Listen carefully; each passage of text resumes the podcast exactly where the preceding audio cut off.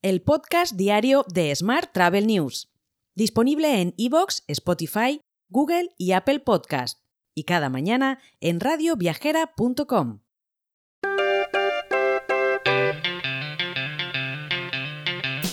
Saludos y bienvenidos, bienvenidas a una nueva edición del podcast diario de Smart Travel News, edición número 1167 del miércoles 26 de abril de 2023.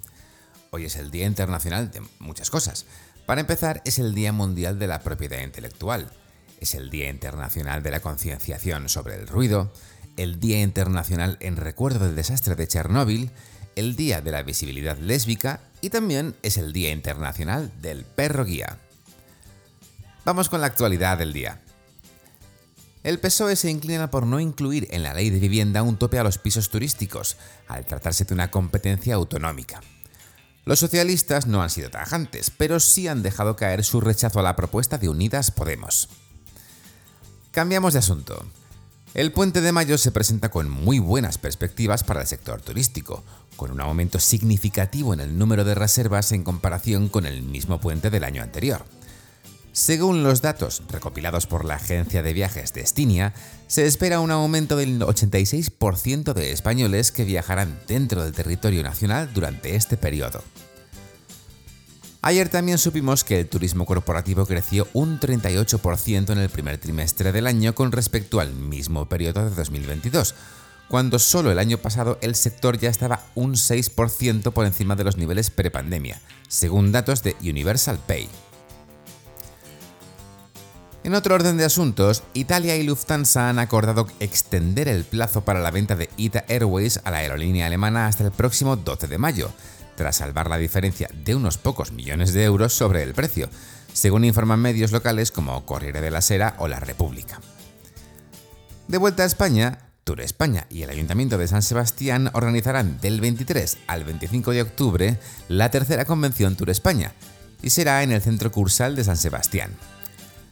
La cita de este año estará dedicada a la búsqueda de una gestión sostenible del turismo, abordada desde una triple perspectiva económica, social y medioambiental. Por su parte, Iberia ha anunciado que alquilará aviones ante los problemas de suministro de los fabricantes de cara a la alta demanda de este próximo verano. La compañía está a punto de cerrar un acuerdo para la empresa irlandesa de alquiler de aviones AirCap, con el fin de recibir dos nuevos aviones Airbus del modelo A350 para las rutas de largo radio, especialmente para América Latina. Y hoy también te cuento que la Federación Empresarial Territorial de Agencias de Viajes Españolas ha firmado un acuerdo de colaboración con Irio para facilitar a las agencias de viajes asociadas toda la información relevante para poder comercializar todos sus servicios de forma inmediata, según un comunicado. Y en la actualidad tecnológica te cuento que Royback ha presentado su nueva web corporativa. Esta nueva web incluye nuevas características para ayudar a la navegación e incluirá cuatro idiomas, español, inglés, portugués e italiano, para añadir su propuesta de valor para hoteles independientes y cadenas hoteleras de todo el mundo.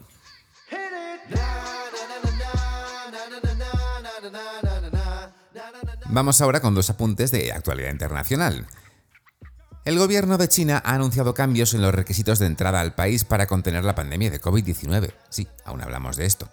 De forma que ya no exigirá una PCR negativa, sino que bastará con un test de antígenos realizado como máximo dos días antes de embarcar hacia el gigante asiático, independientemente del origen.